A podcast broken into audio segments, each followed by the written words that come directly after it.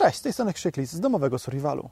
W dzisiejszym odcinku pogadamy o przepowiedniach Nazara i Krzysztofa Jackowskiego, może trochę o innych jasnowidzach i pogadamy o tym, jak się przygotowywać na trudne czasy w kontekście tych ich przepowiedni. Dla części z Was to nie będzie materiał, którego się spodziewaliście i dlatego tym bardziej uważam, że powinniście go obejrzeć. Zapraszam.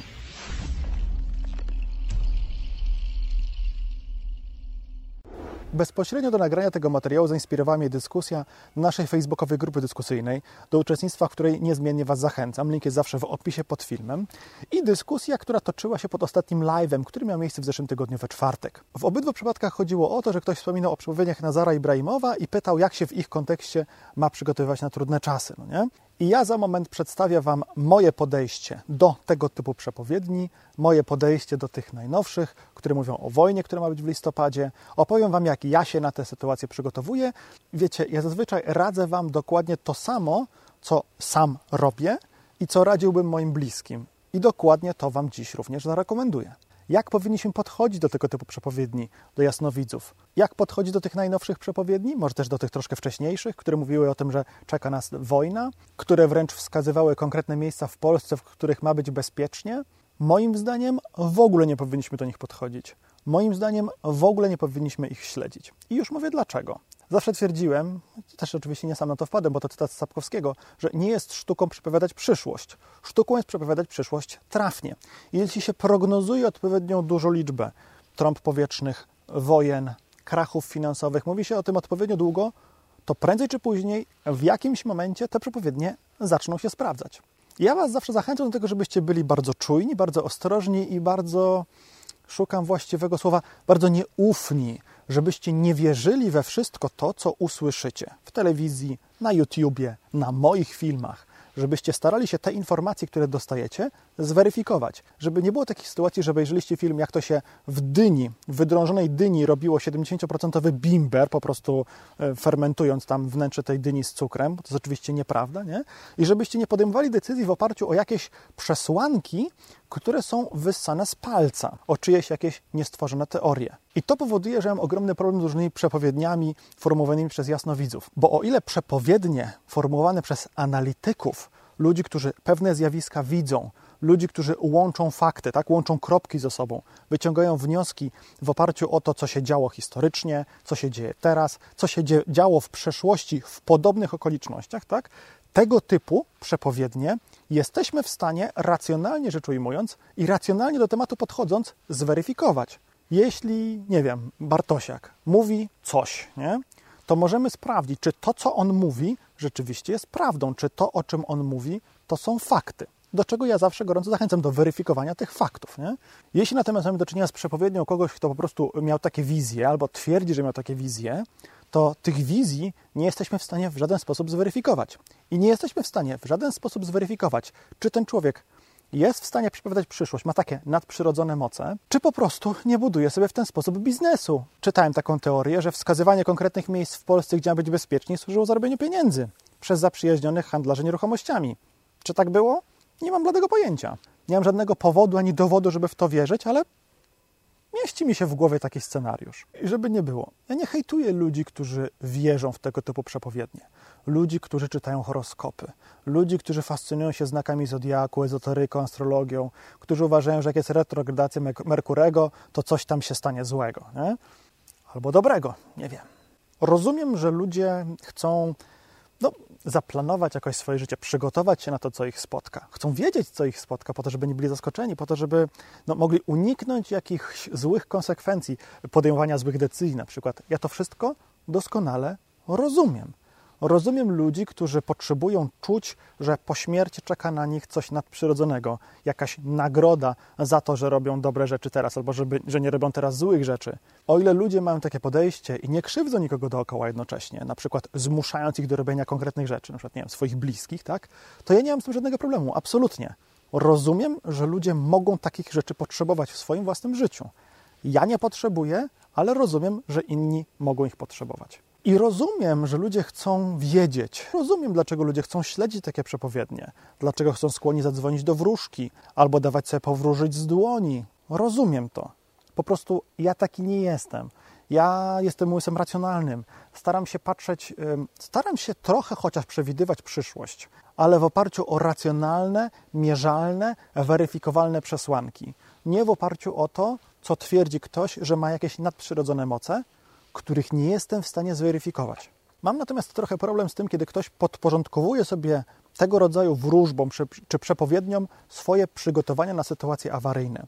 I troszkę zasygnalizowałem to w ostatnim QA na żywo, bo tu nie chodzi o to, że ja mam problem z tym, że ktoś wierzy w jakąś przepowiednię i później robi to, co ta przepowiednia mówi.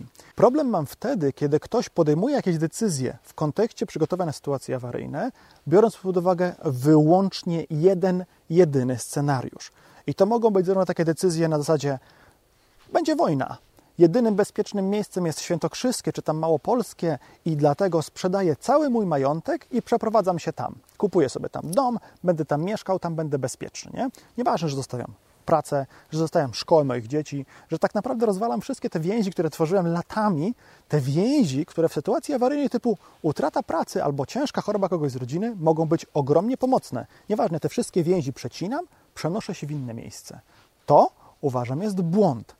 Za błąd uważam również podejście na odwrót, kiedy ja nie zrobię czegoś, co mi pomoże w ogromnej liczbie przypadków, tylko dlatego, że ten jeden bardzo mało prawdopodobny scenariusz może sprawić, że akurat te konkretnie przygotowania się nie przydadzą. Nie wiem, na przykład y, nie kupię choć symbolicznego zapasu paliwa do samochodu, trzech kanistrów paliwa, bo ktoś mi może te kanistry ukraść, albo może przyjść wojsko i je zarekwirować. Dlatego tego nie zrobię. To jest taki sam błąd, jak podejmowanie wszystkich decyzji tylko ze względu na jeden przepowiedziany przez kogoś wymyślony albo zmyślony przez kogoś scenariusz.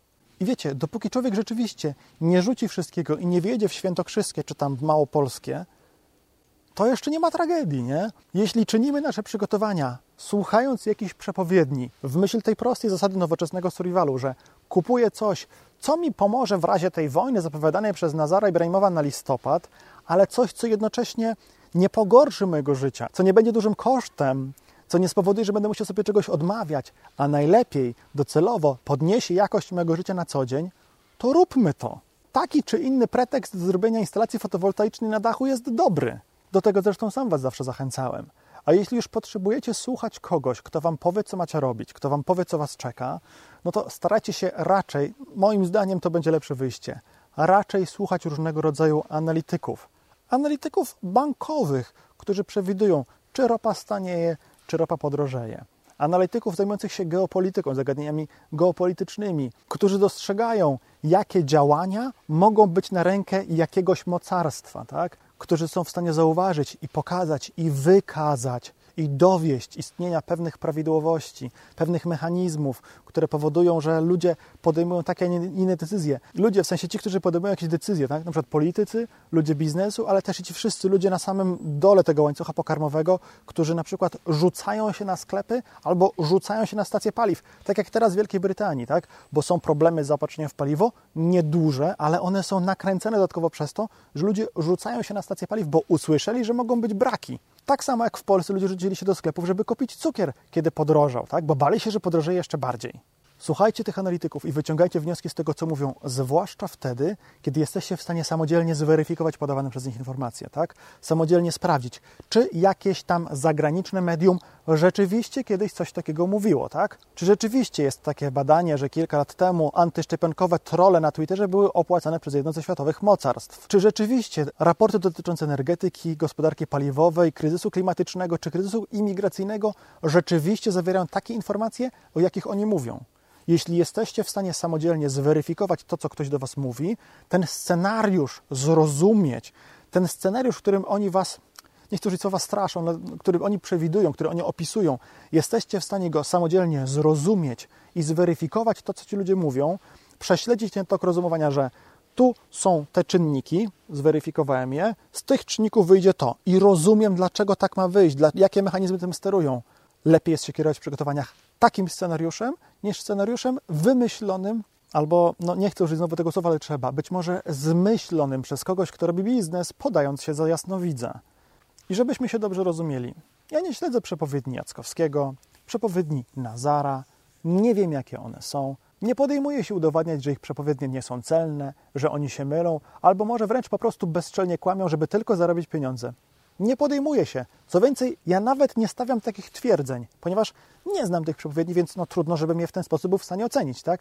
Poza tym sam nie jestem jasnowidzem, więc nie wiem, co się stanie, więc tak jak mówię, nie podejmuję się tego oceniać, żebyśmy się dobrze rozumieli. To, do czego ja Was chcę natomiast przekonać, to żebyście się nimi w ogóle nie sugerowali, podejmując decyzję o tym, co robić, jak się przygotować na sytuacje awaryjne. A na koniec tradycyjnie chciałem Was zachęcić do obejrzenia innych materiałów, które dla Was przygotowaliśmy, w szczególności tego filmu, do wspierania nas na Patronacie za pomocą tego odnośnika, bo patroni mają możliwość oglądania naszych filmów dwa dni wcześniej i w dodatku bez reklam, czy wreszcie do zasubskrybowania naszego kanału za pomocą tego odnośnika, aby nie przegapić innych naszych filmów o racjonalnych przygotowaniach na trudne czasy, które pomogą Wam również na co dzień.